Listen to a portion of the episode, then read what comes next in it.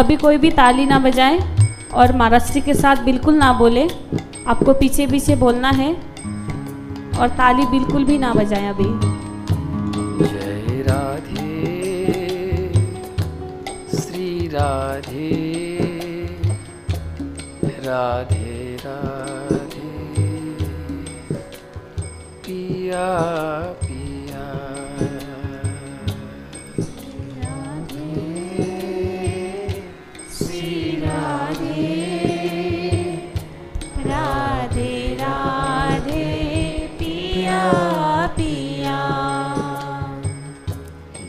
श्यामा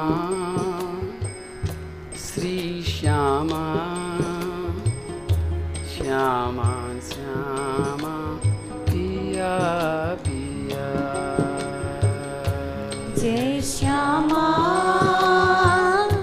श्री श्यामा श्यामा श्यामा पिया पिया।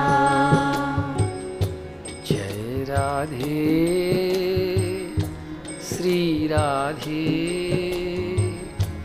राधे राधे राधे पिया पिया। जय राधे श्री राधे राधे राधे पिया पिया।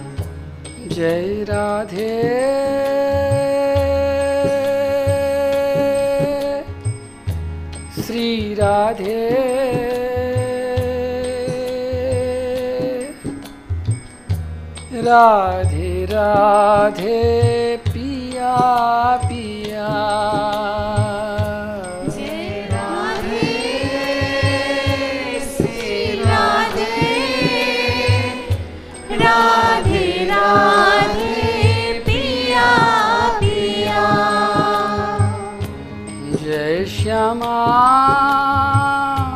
श्री श्यामा श्यामा श्यामा पिया पिया। जय श्यामा श्री श्यामा श्यामा श्यामा पिया पिया। जय राधे श्री राधे राधे राधे पिया पिया। जय राधे श्री राधे राधे राधे पिया पिया। जय श्यामा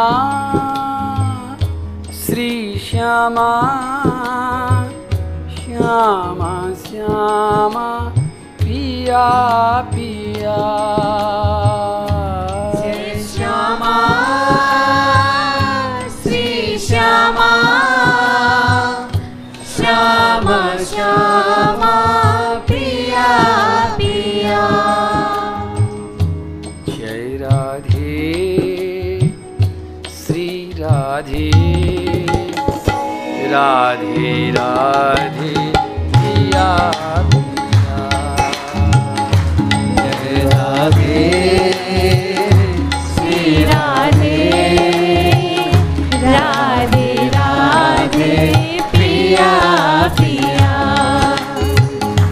जय श्यामा श्री श्यामा श्यामा श्यामा पिया पिया। जय श्यामा श्री श्यामा श्यामा श्यामा पिया पिया।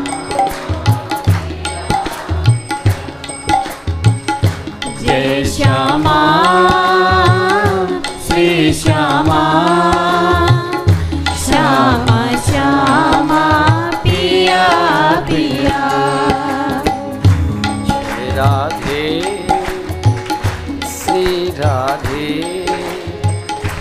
राधे राधे पिया पिया जय राधे श्री राधे राधे राधे पिया पिया जय राधे राधे पिया पिया जय राधे राधे पिया पिया जय श्यामा श्यामा पिया पिया जय श्यामा श्यामा पिया पिया जय राधे राधे पिया पिया जय राधे राधे पिया पिया जय श्यामा श्यामा पिया पिया जय श्यामा श्यामा पिया पिया जय राधे राधे पिया पिया जय राधे राधे पिया पिया जय श्यामा श्यामा पिया पिया जय श्यामा श्यामा पिया पिया जय राधे राधे पिया पिया राधे राधे पिया पिया जय श्यामा श्यामा पिया पिया श्यामा श्यामा पिया पिया जय राधे राधे पिया पिया राधे राधे पिया पिया जय श्यामा श्यामा पिया पिया श्यामा श्यामा पिया पिया जय राधे राधे पिया पिया राधे राधे पिया पिया जय श्यामा श्यामा पिया पिया श्यामा श्यामा पिया पिया जय राधे राधे पिया पिया राधे राधे पिया पिया जय श्यामा श्यामा पिया पिया श्यामा श्यामा पिया पिया जय राधे श्री राधे राधे राधे पिया पिया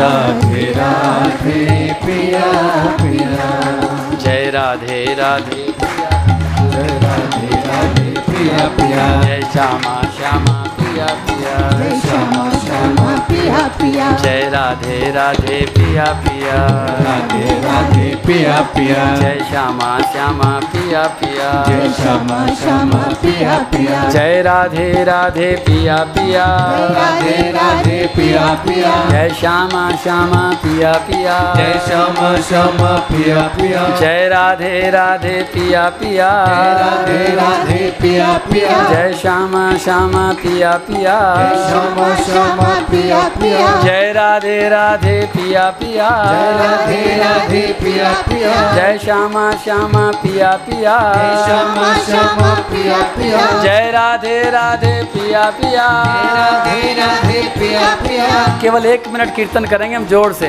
जय राधे राधे पिया पिया जय राधे राधे पिया पिया जय श्यामा श्यामा पिया पिया जय श्यामा श्यामा पिया पिया जय राधे राधे पिया पिया जय राधे राधे पिया पिया जय श्यामा श्यामा पिया पिया जय श्यामा श्यामा पिया पिया जय राधे श्री राधे राधे राधे पिया राधे राधे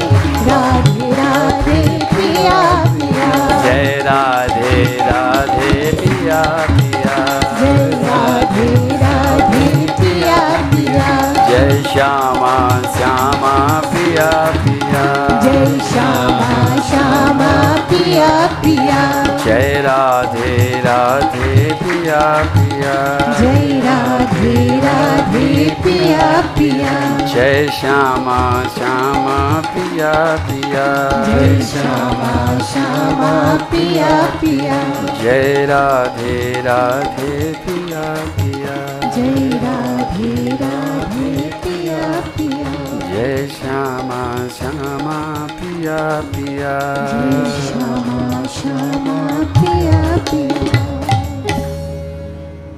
बोलो कन्हैया लाल की जय, राधा रानी की जय, गुरुदेव भगवान की जय, भागवत भगवान की जय, श्री गिरिराज महाराज की जय। जय जय श्री राधे।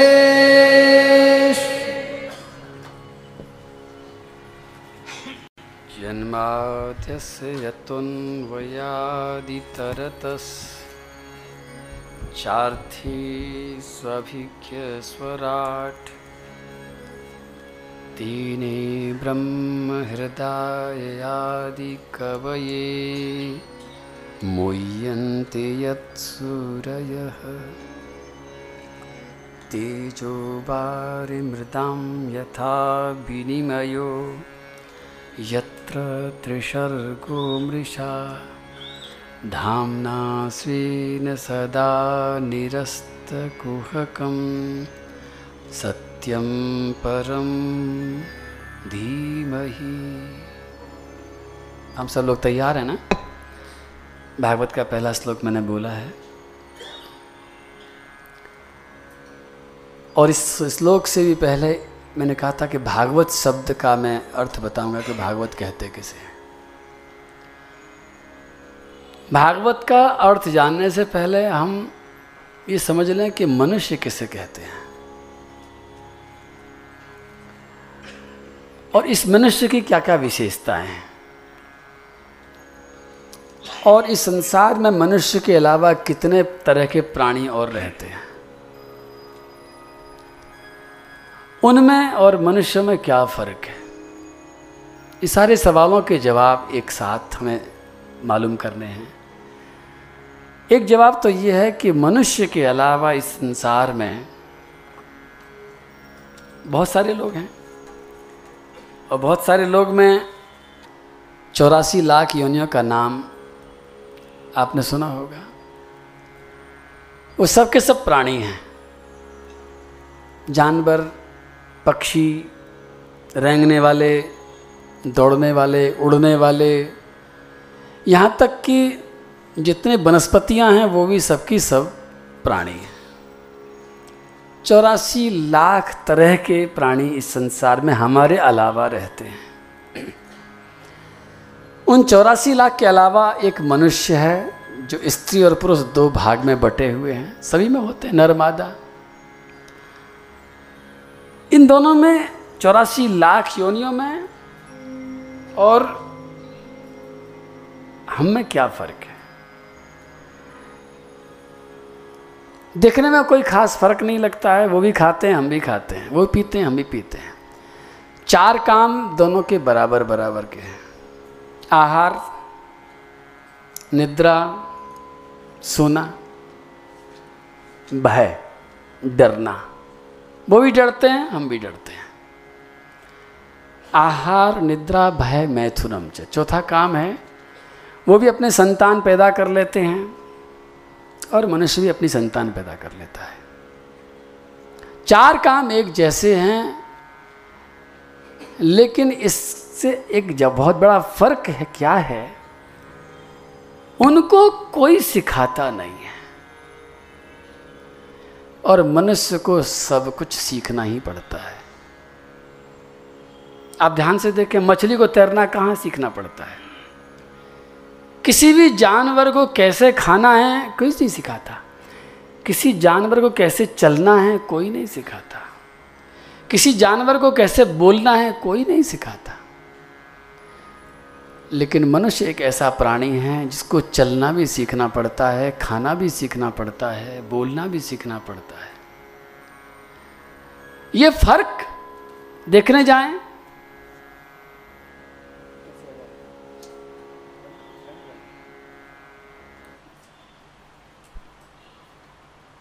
ये जो फर्क है ये बहुत बड़ा फर्क है।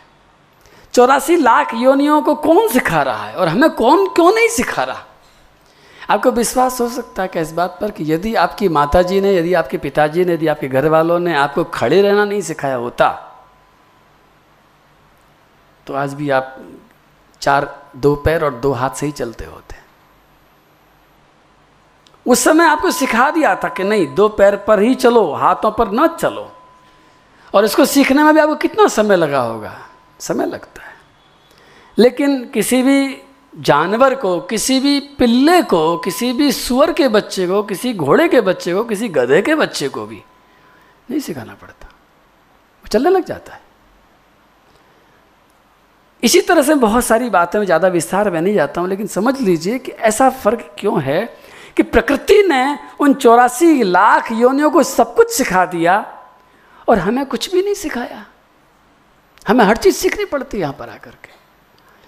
तो मैं आपको थोड़ा सा फ़र्क बता दूं कि जैसे अपने घर में एक छोटा बच्चा जब जन्म लेता है, उसकी सारी जिम्मेदारी माँ की होती है, पिता की होती है, उसके खाने की, पीने की, पहनने की, ओढ़ने की, सोने की, जगने की, स्कूल जाने की, स्कूल में ड्रेस लाने की, स्कूल के किताब कॉपी लाने की सारी जिम्मेदारी माता पिता निभाते हैं।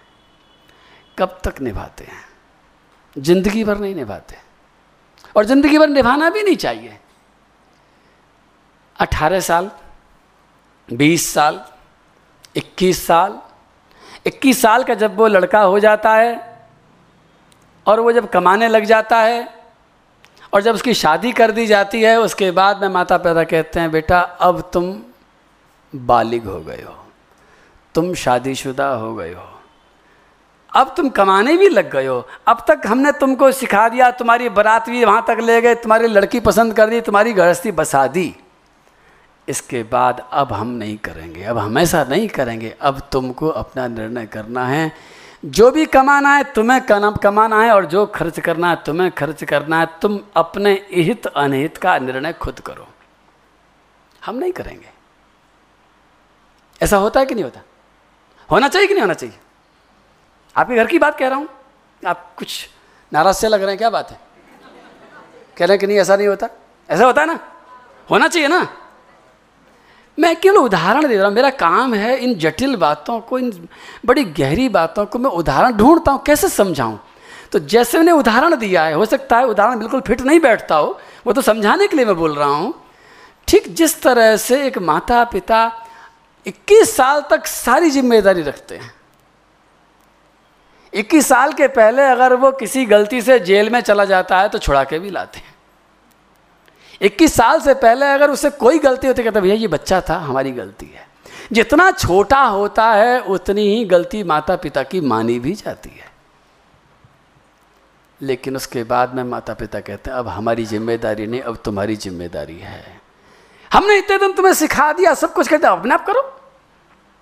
और मैं तो कहता हूँ कि जो माता पिता इक्कीस साल के बाद में भी उसे जिम्मेदार नहीं बनाते हैं, वो जीवन भर पछताते रह जाते हैं। वो बच्चा फिर कभी जिम्मेदार बन ही नहीं सकता। ठीक उसी तरह से ये प्रकृति है, भगवान का विधान है, भगवान की शक्ति से ही प्रकृति काम करती है। और उसने आप सबको एक दिन नहीं सिखाया, एक बार नहीं सिखाया, चौरासी लाख बार सिखाया।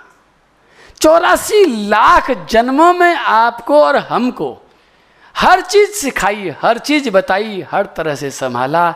और जब हम मैच्योर्ड हो गए, जब हम बालिग हो गए, तो उस समय हमको ये मनुष्य जीवन दिया गया। और मनुष्य जीवन देते समय उसने अपनी जिम्मेदारी से अपने आप को मुक्त कर लिया और आपके ऊपर पूरी की पूरी जिम्मेदारी डाल दी है कि अब तुम्हारे पास बहुत कुछ है। जैसे छोटा बच्चा रोटी बनाना नहीं जानता है, सीखता भी नहीं है, लेकिन जब शादी हो जाती है तो माँ कहती है, बेटा अब रोटी मैं बना के नहीं दूंगी, तेरी पत्नी से बनवा, तेरी बहू रोटी बना के देगी तुझको। ठीक उसी तरह से मनुष्य जीवन में भी आप कहोगे कि महाराज जी शादी तो इक्कीस साल के बाद होती है, लेकिन छोटे बच्चे की शादी तो नहीं होती है। पर मैं आपको बताऊँगा कि मनुष्य की शादी जन्म के साथ ही हो जाती है। जिसकी मैं बात कर रहा हूँ उस शादी की बात नहीं कर रहा हूँ, वो शादी तो किसी की होती है और किसी की नहीं भी होती है। वो शादी तो होने के बाद भी जीवन साथी बिछुड़ जाता है, लेकिन जिसकी बात या मनुष्य के रूप में हो रही है, मनुष्य को प्रकृति एक स्त्री पकड़ाती है, उसका नाम बुद्धि है, धी। वो बुद्धि सबको देता है भगवान, एक लड़की को भी देता है, एक लड़के को भी देता है। वो बुद्धि क्या है? वो जीवात्मा की वो संगिनी है, बहुत बड़ी पावर है, वो बहुत बड़ी शक्ति है। एक कहना चाहिए कि आत्मा से नंबर दो पर अगर कोई शक्तिशाली हमारे पास ताकत है तो बुद्धि है। बुद्धि के नीचे सब कुछ है, मन उसके नीचे है, अहंकार उसके नीचे है, चित्त भी उसके नीचे है, बुद्धि से ही उसका विवाह हुआ है। और विवाह होने के बाद प्रकृति ने अपने आप को अलग कर लिया। अब तुम्हारी बुद्धि जैसा कहे वैसा करो, सीखना है सीखो, नहीं सीखना है मत सीखो, जो तुम्हें आता है करो। और इसका परिणाम इसका परिणाम ये ये राईवेल, क्या कहते, राईवेल ही कहते हैं ना, कौन सा फूल है, हैं, मल्लिके। ये मल्लिका का फूल कितना भी जोर लगा ले ये गेंदा नहीं बन सकता,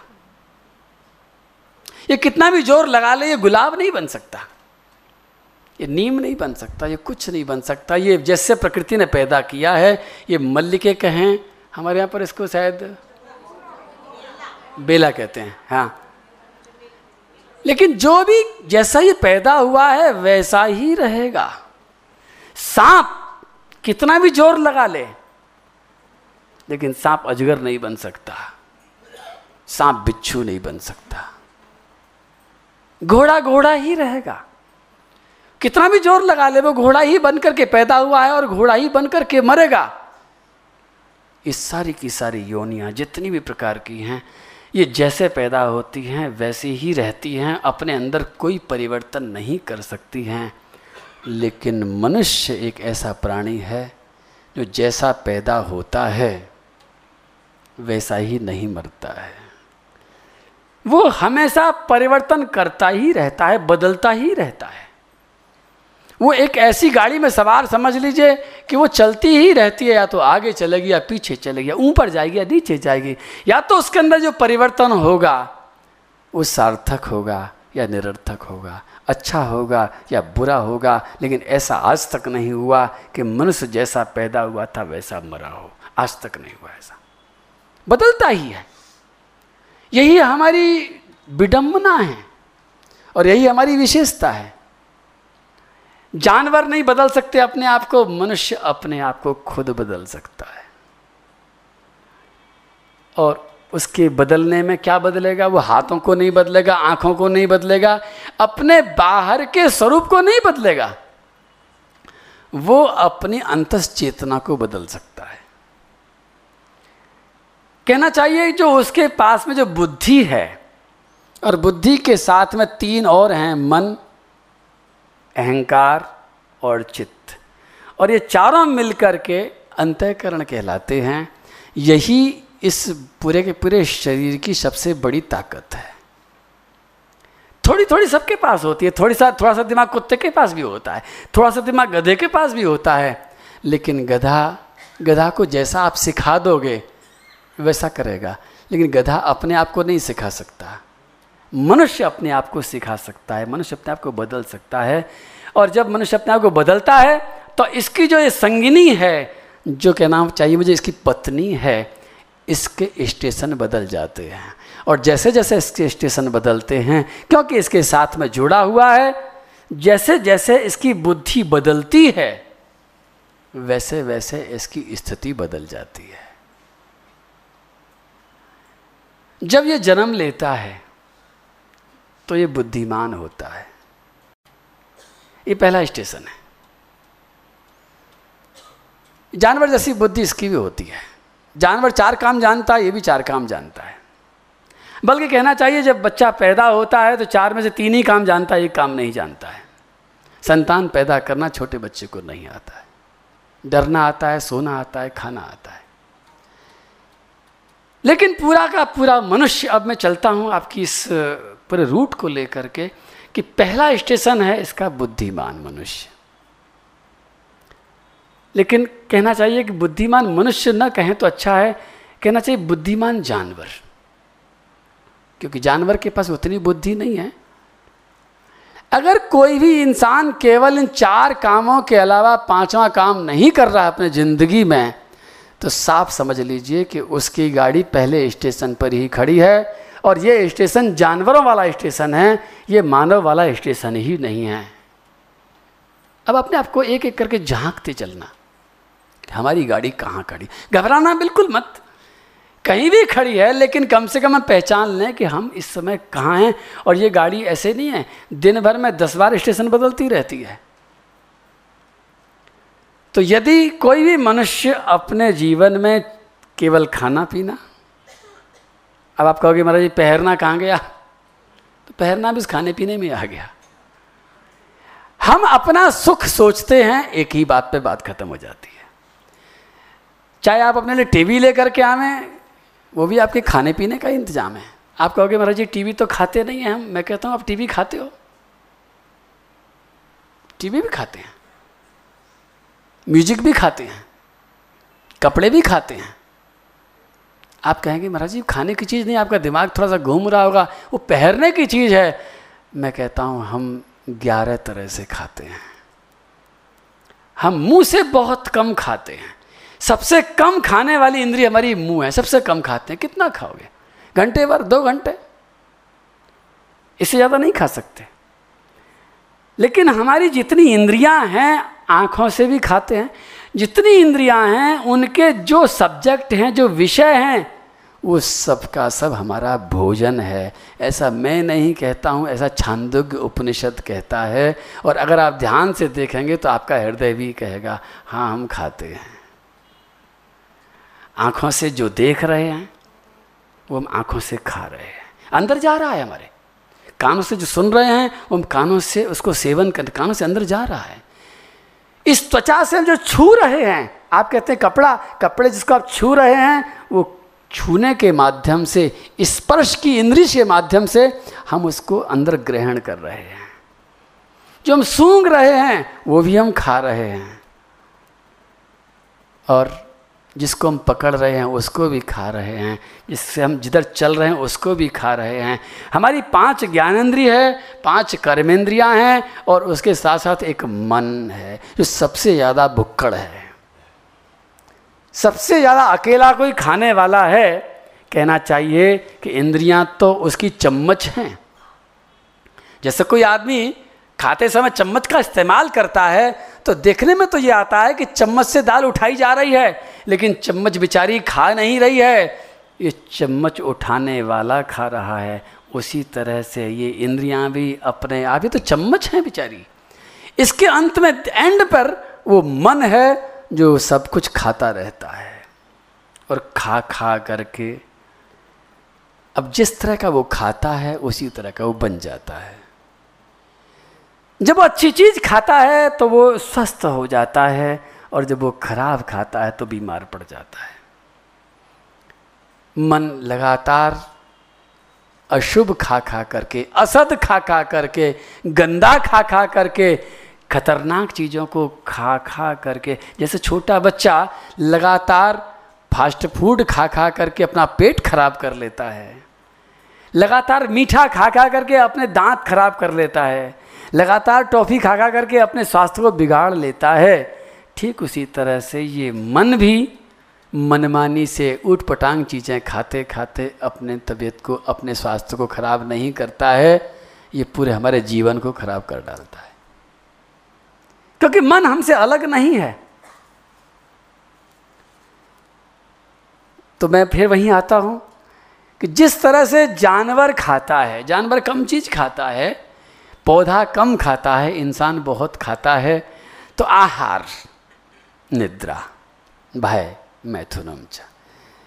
अगर जीवन में खाना ही खाना है, सुख भोगना ही सुख भोगना है, और फिर डरना ही डरना है, और सोना ही सोना है, आराम ही आराम है, और या फिर मैथुन ही मैथुन है, अपने आप को बढ़ाना ही बढ़ाना है, तो क्षमा करना, हम अभी पहले स्टेशन पर खड़े हैं। उसका नाम है बुद्धिमान मनुष्य, या व्यंग्य के रूप में कहूँ तो बुद्धिमान जानवर।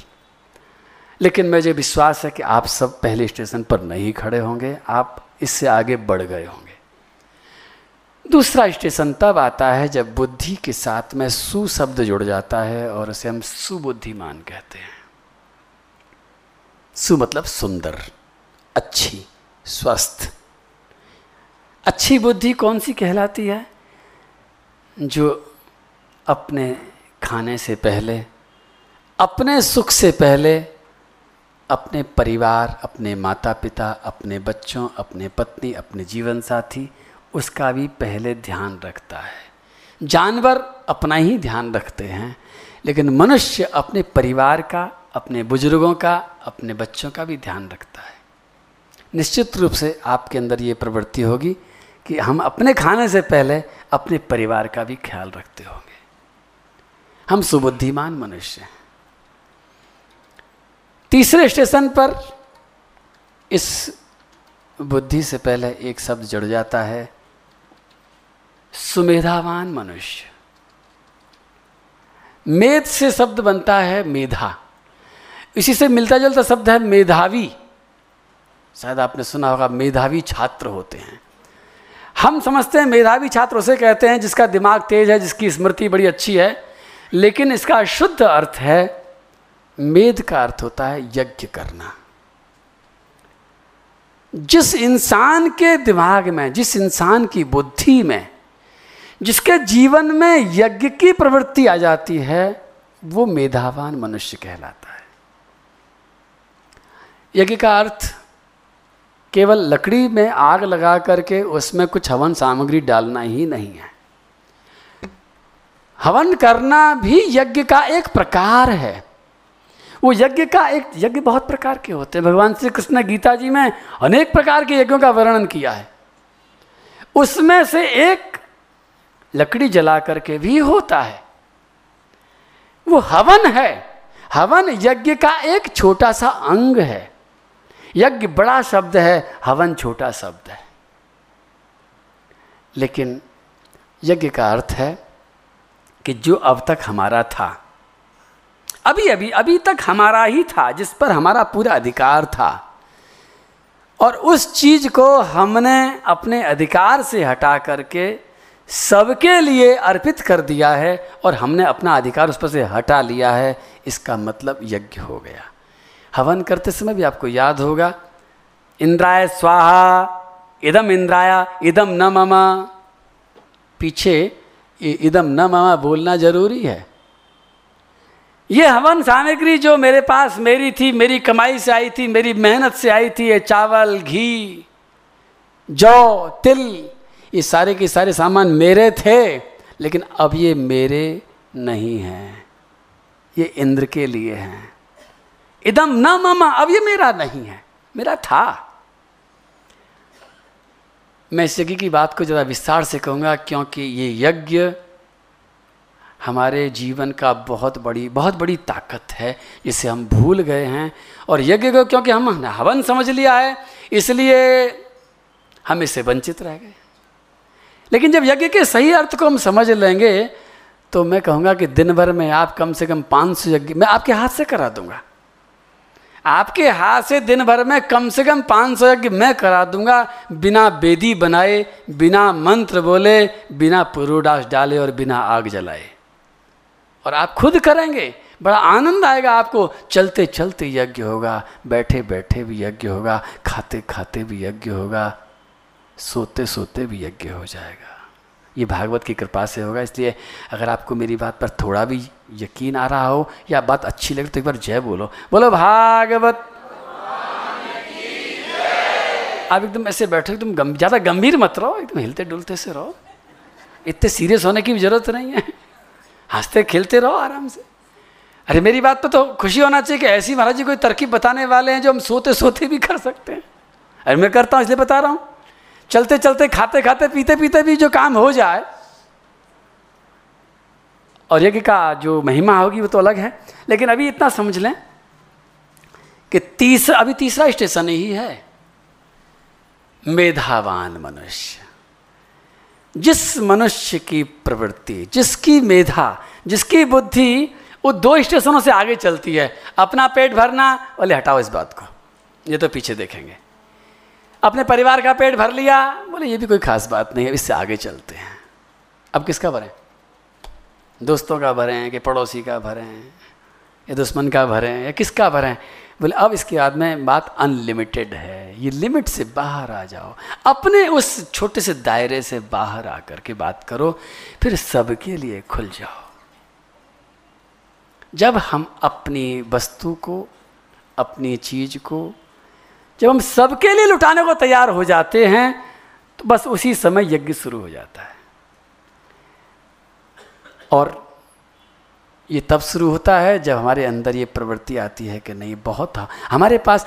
एक बात और समझ लें कि यदि किसी ने आकर के आपसे मांग लिया है और आपने उसकी दीन दशा पर दया करके दे दिया है, आप पूछोगे यज्ञ हो गया, मैं कहूँगा यज्ञ नहीं हुआ, ये दान हुआ है, यज्ञ नहीं हुआ है। यज्ञ बहुत बड़ी चीज़ है, यज्ञ आपके द्वारा स्टार्ट होना चाहिए। किसी के द्वारा कहने पर, किसी की दीन दशा पर दिया हुआ दान यज्ञ नहीं होता है। इसकी शुरुआत हम करते हैं, हमारे पास बहुत है। जब लगता है कि हमारे पास ज़्यादा है, अब हम किसको दे करके आवें, अब किसको लुटा दें, हमारी आवश्यकता जब हम थोड़े में ख़त्म कर देते हैं। लेकिन ये वो लोग कभी नहीं कर सकते जो अपनी आवश्यकताओं को बेलगाम रूप से बढ़ाते रहते हैं। वो लोग यज्ञ कभी नहीं कर सकते, उनका पेट ही नहीं भरता। इधर के लोग ताली बजाते, इसका मतलब है कि इनको ये बात अच्छी लगी और आपको अच्छी नहीं लगी ना, या तो आप सोचते रह गए होंगे, बड़े गंभीरता से सोच रहे हैं कि क्या बात कह रहे हैं, लेकिन छोटी सी बात कही शायद आप। मैं आपको छूट देता हूँ ताली बजाने की, जब भी कोई आपको अंदर चुभ जाए एक बात ये बहुत समझ में आ रही है, तो ताली बजाने में कंजूसी मत करना, कोई दिक्कत नहीं। आपको अच्छी लगी, मुझे भी अच्छा लगेगा। लेकिन हाँ, ये बात देखो अपने जीवन में है कि नहीं, ये बात पीछे करेंगे, इसकी चिंता मत करना। हमारी स्टेशन, हमारी गाड़ी कहाँ पार्क हो गई है, उसकी चिंता मत करो। हम खाली स्टेशनों को समझ जाएँ और ये अपने हृदय में स्वीकार करें कि ये बात सही है कि नहीं। जो व्यक्ति अपनी आवश्यकता को बढ़ाता जाएगा वो यज्ञ कभी नहीं कर सकता। यज्ञ सामान से नहीं होता है, यज्ञ भावना से होता है। किसी के पास में करोड़ों हैं तो भी हो सकता है यज्ञ ना हो, और किसी के पास में केवल दो रोटी हो और वो उससे बड़ा यज्ञ कर सकता है। बात दो रोटी की भी नहीं है और बात करोड़ों की भी नहीं है। यज्ञ हो रहा था, बहुत बड़ा यज्ञ हुआ था वो इंद्रप्रस्थ में। श्री कृष्ण वहाँ पर विराजमान थे, पांडव लोगों ने यज्ञ का आयोजन किया था और बहुत बड़ा यज्ञ था। उस यज्ञ में पूरी दुनिया के संत लोग आए थे, ऋषि लोग आए थे, और स्वयं धर्मराज युधिष्ठिर उस यज्ञ के करने वाले थे, आयोजक थे, और सब बड़ी बड़ी तारीफ़ कर रहे थे कि यज्ञ बहुत बड़ा हुआ है, यज्ञ बहुत अच्छा हुआ है, ऐसा यज्ञ आज तक हमने नहीं देखा। उसी बीच में एक नेवला आया और नेवले ने आकर के सारे ऋषियों के आगे उनको फटकार लगाते हुए कहा, खबरदार चुप हो जाओ, झूठ बोलते हो आप सब लोग, कोई यज्ञ नहीं हुआ। आप कहते हो कि दुनिया में इससे बड़ा यज्ञ नहीं हुआ, ठीक है आपने नहीं देखा होगा, लेकिन मैंने इससे बड़ा यज्ञ देखा है। ऋषियों ने कहा, तैने यज्ञ देखा है? अरे हम तो कराने वाले हैं, हमको तो बुलाया नहीं गया, तो हमें क्या मालूम यज्ञ हुआ है। तो नेवले ने कहा, हाँ आपको बुलाने का टाइम नहीं था, आपको नहीं बुलाया गया था, लेकिन यज्ञ हुआ था और मेरे आधे बाल उस यज्ञ में सोने के बन गए थे। मैं उसी लालच में एक महीने से आपके इस यज्ञ की झूठन में लोटपोट होता हूँ, मेरा एक बाल सोने का नहीं हुआ, कैसे मानूँ कि तुम्हारा यज्ञ बहुत बड़ा यज्ञ है। ऋषियों ने पूछा, विस्तार से सुनाओ। तो नेवले ने सुनाई थी कथा जो भागवत में भी आती है कि रंतिदेव नाम के एक राजा थे, उनके राज्य में अकाल पड़ा था, उन्होंने अपने सारे खजाने को लुटा दिया था, अपने सारे अन्न के भंडार को लुटा दिया था, उनके महलों में कोई चीज़ नहीं बची थी, सबको खिलाते खिलाते जा रहे थे और वो खुद भूखे रह रहे थे। और एक दिन नहीं, दो दिन नहीं, तीन दिन नहीं, लगातार भूखे रहते रहते चालीस दिन बीत गए थे। चालीस दिन तक उनको भोजन नहीं मिला, भूखे थे। चालीसवें दिन उनको कहीं से कुछ भोजन का इंतजाम हुआ, चार थाली भोजन उनको प्राप्त हुआ। वो थे, उनकी पत्नी थी, एक बेटा था और बेटे की पत्नी थी। उन चारों ने भगवान को स्मरण करके भोजन लगाने से पहले, भोजन करने से पहले याद किया, एक आवाज़ लगाई खाने से पहले, भैया कोई भूखा है तो आ जाओ। एक आदमी आया, एक थाली उसको खिला दी। तीन थाली को देख रहे थे, खाने की शुरुआत करने वाले थे, फिर आवाज़ लगाई, अरे भाई कोई भूखा है तो आ जाओ। दूसरा आदमी आया, दूसरी थाली उसको दे दी, और इसी तरह से फिर आवाज़ लगाई, तीसरी थाली भी दे दी, और चौथी आवाज़ में चौथी थाली भी दे दी। चालीस दिन से भूखे थे, केवल चार थाली भोजन था। चारों थालियां देने के बाद सोच रहे थे चलो बड़ी अच्छी बात है, किसी को देने का मौका मिल गया, पानी बचा था पीने के लिए। ये वर्णन बताता है कि शायद पानी भी उनको कई दिन से पीने को नहीं मिला था। पानी पी करके अपनी भूख बुझाना चाहते थे, आवाज़ नहीं लगाई थी उन्होंने अब, लेकिन बिना आवाज़ के एक चांडाल अपने कुत्तों को लेके आ गया था। उस चांडाल ने कहा, महाराज आप तो बहुत महान हैं, धैर्यवान हैं, आप प्यासे रह सकते हैं, मेरे कुत्ते मर जाएंगे पानी के बिना, मैं आपसे प्रार्थना करता हूँ कि ये पानी मेरे कुत्तों को पिला दो। रंतिदेव ने ऊपर की तरफ देखा, मुस्कुरा करके भगवान को धन्यवाद दिया, भगवान तूने कितना अच्छा मौका दिया मुझे, मैं पानी पी करके क्या करता, इन कुत्तों की जान बचेगी, ऐसा मौका मुझे बार बार देते रहना। ऐसा कह करके उस पानी को जब उन्होंने कुत्ते को पिलाया था, उसी समय एक जंगल में नवला दौड़ता दौड़ता उधर से आया था। कुत्ते चपर चपर करके पानी पीते जा रहे थे और नेवला उधर से गुजरा था। वो पानी नेवले के शरीर में जहाँ जहाँ लगा था, वो सारा शरीर के बाल सोने के हो गए थे। इतनी बड़ी बात, पानी पी लिया कुत्तों ने। लेकिन इसके बाद क्या घटना घटी, बहुत विचित्र घटना घटी कि कुत्ते का शरीर फट गया, कुत्ते वाले का शरीर भी फट गया और उन दोनों के अंदर से साक्षात धर्मराज प्रकट होते हैं और भगवान स्वयं कहते हैं कि मैं तुम्हारी परीक्षा ले रहा था, मैं तुम्हारे ऊपर कृपा करके तुमको आशीर्वाद देता हूँ, तुम कुछ वरदान मांग लो। और रंतिदेव जी मांगते हैं कि दुनिया में जितने दुखी प्राणी हैं सबका दुख मुझे दे दो और मेरा सुख उनको दे दो। रंतिदेव की ये घटना मुझे बताती है, आपको बताती है कि यज्ञ तो दो रोटी में हो जाता है। यज्ञ का अर्थ धन से नहीं है।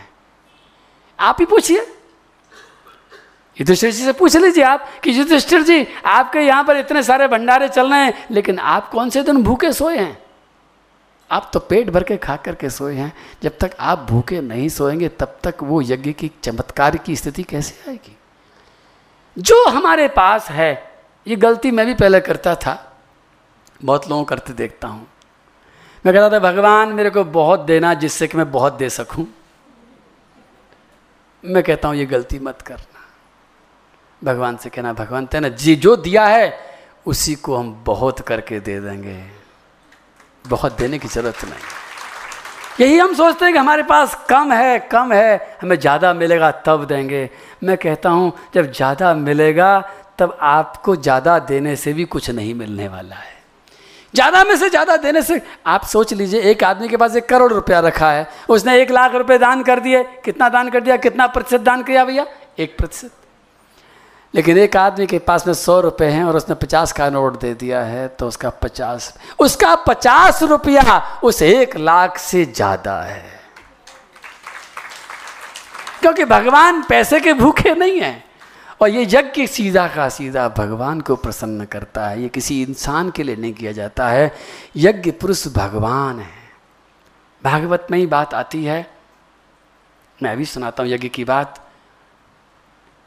जिस समय कलयुग आया और कलयुग ने परीक्षित जी महाराज को देखा, परीक्षित जी ने कलयुग को देखा, गायों को मार रहा है, और गायों की मार बार बात को देख करके परीक्षित जी को गुस्सा आ गया। परीक्षित जी महाराज ने तुरंत बाण निकाल लिया, मारने को तैयार हो गए। कलयुग ने हाथ जोड़ लिए, मुझे मारो मत महाराज, क्षमा कर दो। तो परीक्षित जी महाराज ने एक बात कही, बोले मैं तुझे मारने के लिए ऐसे ही तैयार नहीं हुआ हूँ, लेकिन तैने इस भारत की भूमि में जो यज्ञ भूमि है, हम लोगों को यज्ञ करना आता है। ये बात परीक्षित जी कह रहे हैं, आप लोग हम लोग नहीं कह सकते क्योंकि हम भूल गए हैं, लेकिन उनकी बात पर ध्यान देना। उन्होंने कहा है कि दो रास्ते हैं अपनी इच्छा को पूरी करने के। आप सभी की इच्छाएं होती हैं, होनी चाहिए, मना नहीं करता हूं, सबकी इच्छाएं होती हैं और इच्छाओं को पूरी करने के दो रास्ते हैं। एक रास्ता है जो कलयुग ने बताया है, जो सबसे पहले झूठ से शुरू होती है, लोभ से शुरुआत होती है, लालच से शुरुआत होती है, और वो रास्ता चलते चलते चलते चलते हमको कहाँ ले जाता है? गरीबी की तरफ ले जाता है। एक रास्ता जो हमें गरीबी की तरफ पहुँचा देता है, और दूसरा रास्ता यज्ञ वाला रास्ता है जो हमें समृद्धि की तरफ ले जाता है, जिस रास्ते को कलयुग ने हमसे दूर कर दिया है, हमारे दिमाग से यज्ञ को निकाल दिया है। लेकिन उसी बात को भागवत का तीसरा स्टेशन कहता है कि जो व्यक्ति यज्ञ करना सीख जाता है, उसकी इच्छा, उसकी मन की कामना, उसकी अभिलाषा फिर उसको पूरी नहीं करनी पड़ती, उसकी अभिलाषा फिर भगवान पूरी करता है। और जब भगवान पूरी करते हैं तो आपने नाम सुना तो होगा कि जब भगवान देता है तो छप्पर फाड़ करके देता है। मैं कहता हूँ जब भगवान देता है तो लेंटर तोड़ करके देता है, क्योंकि छप्पर तो आजकल होते नहीं हैं। लेकिन दूसरी बात और ध्यान रखना कि जब आप कुएं से पानी निकालते हैं तो उतना ही निकाल पाते हैं जितना आपको ज़रूरत होती है, लेकिन जब वो पानी आकाश से बरसता है तो उतना कभी नहीं बरसता जितना आपको ज़रूरत होती है। आपकी ज़रूरत से सौ गुना, हज़ार गुना, अनंत गुना बरसता है। उसी तरह से आप जब प्रयास करके अपने लिए कुछ ले करके आते हैं संसार में से, खींच करके, छीन करके, झपट करके, मांग करके, कमा करके, तो आप केवल लिमिटेड ला सकते हैं। लेकिन वही चीज़ जब भगवान देता है तो बरसात करता है, बहुत बरसात करता, जितनी तुम्हें चाहिए उतनी कभी नहीं देगा, लिख के रख लेना, उतनी तो देगा ही नहीं, उससे तो ज़्यादा ही ज़्यादा देगा। तीन गुनी भी दे सकता है, दस गुनी भी दे सकता है, सौ गुनी भी दे सकता है। उतना अगर दे दिया भगवान ने तो भगवान की इज्जत ही खराब हो गई। मैं कहता हूँ इस बात को, इतिहास गवाही है। एक बार एक चीज़ एक बराबर नहीं देता, कम से कम कई गुना करके देता ही है। और दूसरी बात, कुएँ का पानी, बोरिंग का पानी, एक एग्जाम्पल दे रहा हूँ, कैसा होता है। कितना भी मीठा कहो, लेकिन आप मीटर डालोगे टीडीएस का तो बताएगा इसमें टीडीएस है, डाइल्यूटेड साल्ट रहता है उसमें, उसमें पानी में नमक रहता ही रहता है, पता नहीं चलता, प्यासे आदमी को पता नहीं चलता, लेकिन उसमें नमक रहता है, वो खारी होता है। लेकिन आकाश से बरसने वाला पानी कभी खारी नहीं होता है, वो हमेशा मीठा होता है।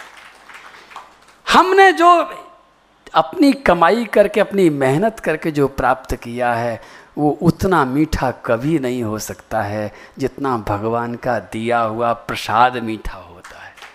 और वो तभी मिलता है जब हम यज्ञ करते हैं, यज्ञ के बिना वो कभी नहीं मिल सकता है। तो तीसरे स्टेशन पर आते ही आते मैं कहूँगा कि पहले स्टेशन पर बहुत लू चल रही थी, टेम्परेचर बहुत हाई था, दूसरे स्टेशन पर थोड़ी सी राहत मिली है, बहुत कम, जरा सी। लेकिन तीसरे स्टेशन पर अगर आपकी गाड़ी आ गई है तो ठंडी ठंडी हवाएं चलने लग गई हैं। लेकिन तीसरे स्टेशन पर ही रुक जाएं या और आगे चलें? यज्ञ की बात मुझे बार बार करनी है। भगवान श्री कृष्ण ने गीता जी का उपदेश दिया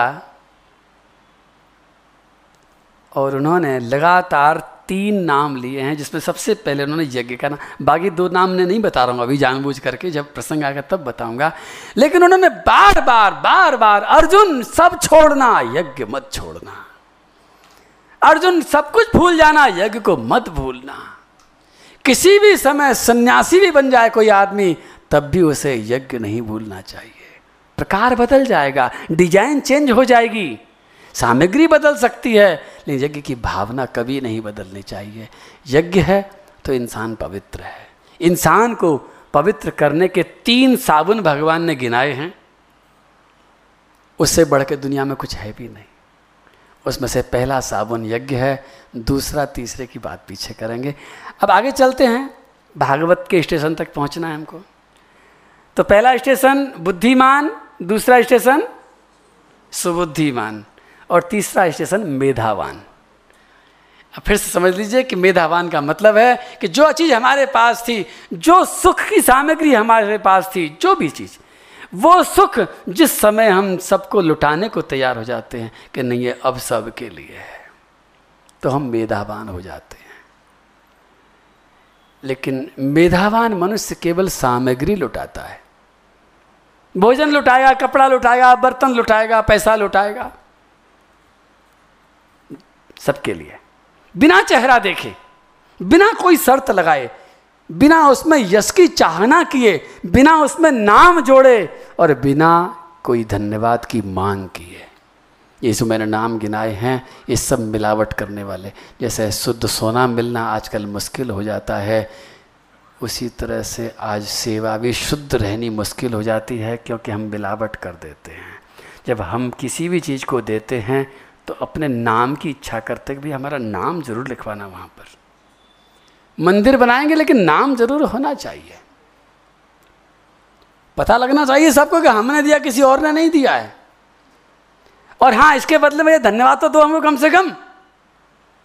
तो जब धन्यवाद की भूख होती है, जिसका हमने धन्यवाद ले लिया, जिसका हमने सबको परिचय करा दिया और जिसमें हमने अपना यश जोड़ दिया, तो ये तीनों मिलावट जा करके उस कृत्य को खोखला कर डालती हैं। यज्ञ खोखला हो गया, अब खाली योगी का ऊपर ऊपर खोले, अंदर कुछ नहीं बचा है।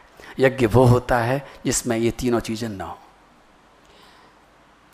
चौथे स्टेशन पर प्रतिभावान मनुष्य होता है, उसके पास और बड़ी चीज़ होती है बांटने के लिए, देने के लिए। वो रोटी नहीं देता, केवल रोटी से आगे आ गया है। उसकी वाणी ऐसी होती है, उसका व्यवहार ऐसा होता है, उसके पास ऐसी कला आ जाती है, उसके रोम रोम में से फूल खिलने लग जाते हैं। वो जिधर भी देखता है उससे सबको खुशी ही खुशी मिलती है, आनंद ही आनंद मिलता है। उसके वाणी से, उसके देखने से, उसकी इंद्रियों से, उसके व्यवहार से, उसके कृत्य से सबको सुख मिलता है, वस्तु से ही नहीं। उसी को हम प्रतिभा कहते हैं। ये हमारे बीच में सब प्रतिभावान लोग बैठे हैं, मैं प्रणाम करता हूँ इनको, आकर के आप भी प्रणाम कीजिए। इनकी एक विशेषता है, प्रतिभावान की ऐसी एक विशेषता होती है। जो मेधावान है वो सामग्री बांटता है, सामग्री खत्म हो जाती है फिर और लानी पड़ती है, लेकिन मेधा प्रतिभावान की सामग्री कभी खत्म ही नहीं होती है। ये जितना बजाएं इनकी सामग्री कभी खत्म होने वाली नहीं है। खाने की चीज़ देंगे तो लिमिट होगी, भाई दस लोग ही खा सकते हैं, ज़्यादा नहीं खा सकते हमारे पास में। लेकिन प्रतिभावान मनुष्य जब लुटाता है, प्रतिभावान मनुष्य जब सबको सुख देता है, तो एक को भी, हजार को भी, लाख को भी, कितने ही लोग लेने आ जाएं, उसका खजाना कभी ख़त्म नहीं होता है। और ऐसा जीवन आप में से बहुतों का हो सकता है, मुझे नहीं मालूम। आप जांचिए, परखिए कितना प्रतिशत कहाँ तक पहुँचे हैं। ये चौथे स्टेशन पर आपकी गाड़ी आई है। ये केवल मनुष्य है और मनुष्य की ही हिम्मत है, ये कोई जानवर पैदा नहीं कर सकता, जानवर यज्ञ नहीं कर सकता, जानवर प्रतिभा पैदा नहीं कर सकता। पांचवें स्टेशन की बात हम करें तो सत्यंभरावान मनुष्य, जब जब तक हम दूसरों को दूसरा समझ करके देते रहते हैं तब तक हम प्रतिभावान हैं, ये दूसरे लोग हैं। लेकिन सत्यंभरावान मनुष्य वो है जो दूसरे को दूसरा नहीं समझता है, जो दूसरे को भगवान का व्यक्ति, भगवान का जन, भगवान का भक्त समझ करके उनकी सेवा का सौभाग्य प्राप्त करते हुए देता है, और इसके बदले में भी कुछ नहीं चाहता, बल्कि ढूंढ ढूंढ के देता है कि ऐसा सौभाग्य कब मिल जाए। वो सत्यंभरावान मनुष्य है। और उसके आगे छठवें नंबर पर ऋतंभरावान मनुष्य होता है। सत्य और ऋत, ये दो शब्द हैं। सत्य को ही एक तरह से ऋत कहा जाता है। सत्यम परम धीमहि, जो मैंने श्लोक बोला था, एक बार फिर से दोहराता हूँ श्लोक को। जन्माद्यस्य यतुन्वयादितरतस् चार्थे स्वभिज्ञ स्वराट तेने ब्रह्म हृदयादि कवये मुह्यन्ति यत्सूरयः तेजो बारिमृदां यथा विनिमयो यत्र त्रिसर्गो मृषा धाम्ना स्वेन सदा निरस्तकुहकं सत्यं परं धीमहि। भागवत ने सातवां स्टेशन तक ले जाने की बात करी है और छठवें स्टेशन की घोषणा यहीं पहले श्लोक में कर दी है। सत्यम परम धीमहि, जो धी, जो बुद्धि है, उसको परम सत्य तक ले जाना भागवत की जिम्मेदारी है। परम सत्य तक, जिसे हम ऋतंभरा कहते हैं। एक होता है सत्य, एक होता है परम सत्य। क्या फ़र्क है? सत्य बदलता है, परम सत्य कभी नहीं बदलता है। अब इसका नाम आप बता रहे थे, पता नहीं क्या बता रहे थे, बताना दोबारा, बताना क्या चीज़ है। मोगरा, एक नाम बोल दो, मोगरा। ये मोगरा का फूल है ना, दिख रहा है आपको? बहुत छोटा सा है, कैसे दिख रहा है? अभी मैंने इसकी पंखुड़ी अलग अलग कर दी, सबकी पंखुड़ी अलग कर दी है। अभी मैं इसको कह सकता हूँ कि मोगरा का फूल कह सकता हूँ क्या? पंखुड़ियाँ हैं, एक सेकंड के अंदर बदल गया। अभी फूल था, अभी फूल नहीं रहा। कोई कहेगा फूल है, पर फूल नहीं, पंखुड़ियाँ हैं। अब इसको मैंने मसल दिया बड़े ज़ोर से, बिल्कुल एकदम। देखो अब क्या रह गया? पंखुड़ी। हाँ बिल्कुल ठीक कहा, कचरा, सही कहा, कचरा हो गया। कुछ सेकंड पहले ये फूल था, उसके किसके बाद में ये पंखुड़ी रह गया, और कुछ के बाद में कचरा हो गया। मैंने पहले भी सत्य बोला था, बाद में भी सत्य बोला, उसके बाद भी सत्य बोला, लेकिन मैंने तीन सत्य क्यों बोल दिए?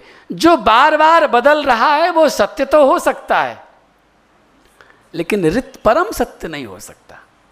परम सत्य क्या है?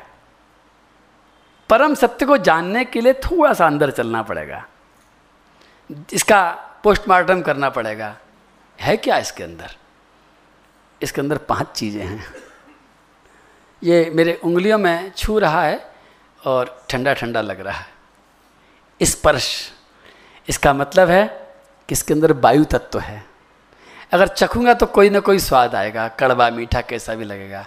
इसका मतलब इसके अंदर जल तत्व भी है।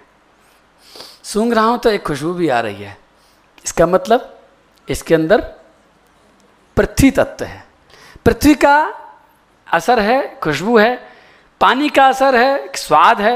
हवा का असर है कि छूने में आ रहा है, और देखता हूँ तो ये सफ़ेद रंग का है, इसका मतलब इसके अंदर अग्नि तत्व भी है, तेज है, जिसके कारण ये दिखाई पड़ रहा है। और अगर मैं धीरे से इसको बजाऊँ तो थोड़ी थोड़ी आवाज़ भी आ रही है, जब रगड़ रहा हूँ तो आवाज़ आ रही है, इसका मतलब इसके अंदर आकाश भी है।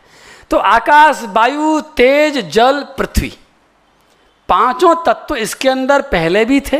जब ये फूल था, जब पंखुड़ी था, तब भी पांचों थे, और जब ये कचरा हो गया तब भी पांचों हैं।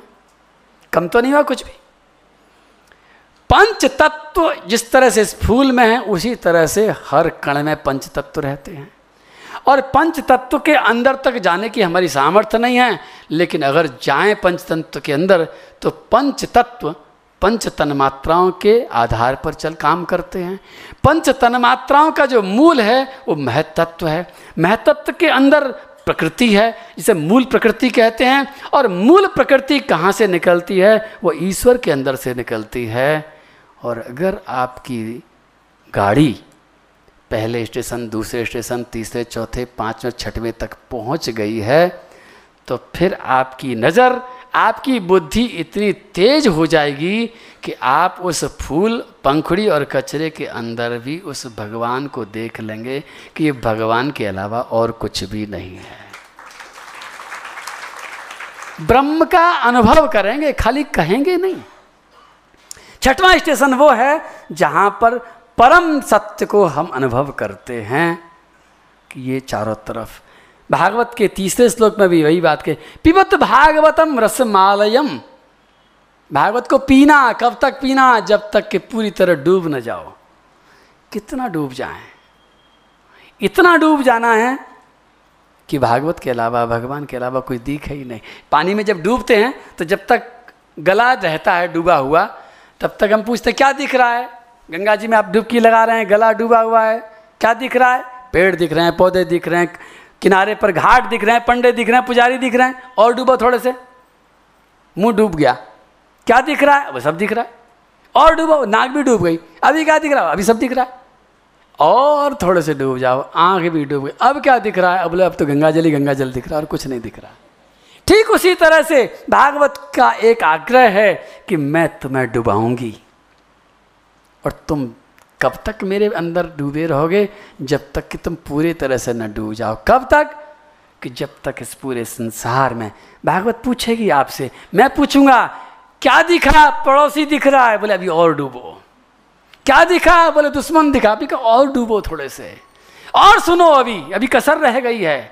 जैसे दाल पकाते पकाते अपन चेक करते हैं कि अभी पूरी दाल नहीं पकी है। जब तक पूरी दाल नहीं पकती है तब तक गैस चालू रहती है, और जब एक बार पूरी दाल का दाना पक जाता है तो गैस बंद करने के बाद में भी फिर कच्चा नहीं होता है। उसी तरह से भागवत श्रवण करते करते जिस समय मैं पूछूं कि सामने कौन है, बोले दुश्मन नहीं है, दुश्मन के अंदर कृष्ण दिखाई पड़ रहा है। जिस समय तुम्हें पड़ोसी में भी कृष्ण दिखे, पत्नी में भी कृष्ण दिखे, पति में भी कृष्ण दिखे, नौकर में भी कृष्ण दिखे, व्यापारी में भी कृष्ण दिखे और ग्राहक में भी कृष्ण दिखे, उस समय समझ लेना कि अब काम पूरा हो गया, दाल पक गई है, इसको अब समापन का समय आ गया है।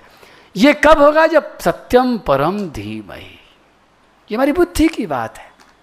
व्यवहार में कोई परिवर्तन विशेष नहीं आएगा, लेकिन हमारे अंदर परिवर्तन आएगा। लेकिन अब ये छठवां स्टेशन है, अब सातवां बाकी रह गया। क्या अब इससे बड़ा और कौन सा स्टेशन हो सकता है? लेकिन हाँ, सातवें स्टेशन का नाम ही भागवत है। ये जो सत्यम परम धीमहि, ये जो ऋतंभरा, जिस बुद्धि में ऋतंभरा का विशेषता, ऋतंभरा का गुण आ गया है, उसके अंदर भी एक कमी रह जाती है कि अनुभव करने वाला छोटा सा नन्हा सा अहंकार बचता है। लेकिन जो व्यक्ति उस अहंकार को भी श्री राधा रानी के चरणों में समर्पित कर देता है, जो उस अहंकार को भी अपने गुरुदेव के चरणों में समर्पित कर देता है, उस अहंकार को जो भगवान के चरणों में पूर्ण समर्पण के साथ में अपने आप को समर्पित कर देता है, वो भागवत कहलाता है। बोलो भागवत। एक बार और बोलो भागवत भगवान की जय। भागवत भगवान की है आरती, पापियों को पाप से,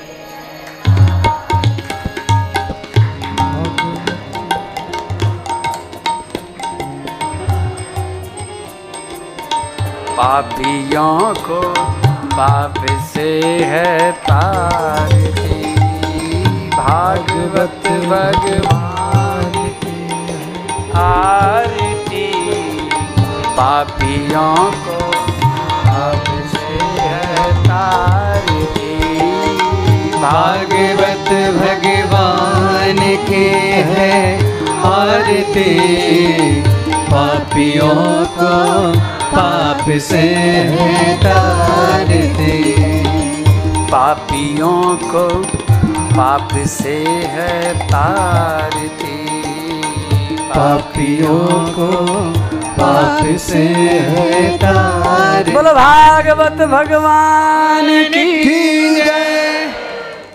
तो याद रखना, भागवत का अर्थ भगवान नहीं है। हम भागवत को भगवान कहते हैं क्योंकि वो हमारे लिए भगवान से भी बढ़कर के है। और इसमें इसमें दो काम हैं, दो बातें हैं। इसमें उन मनुष्यों की चर्चा है, भगवान की चर्चा तो इत्तफाक से आ गई है। भगवान के चरित्र का जो बीच बीच में प्रसंग आया है वो उद्देश्य पूर्वक नहीं आया है, वो तो बाई प्रोडक्ट है। मुख्य उद्देश्य इस भागवत में उनकी चर्चा करना है जिन्होंने अपने जीवन को भागवत खुद बनाया है। एक फर्क समझ लेना, मैं जिनकी भी चर्चा करूंगा वो लोग बन के आकाश से ऐसे नहीं आए थे। और एक बात, अब अगला श्लोक बोलते हैं हम लोग।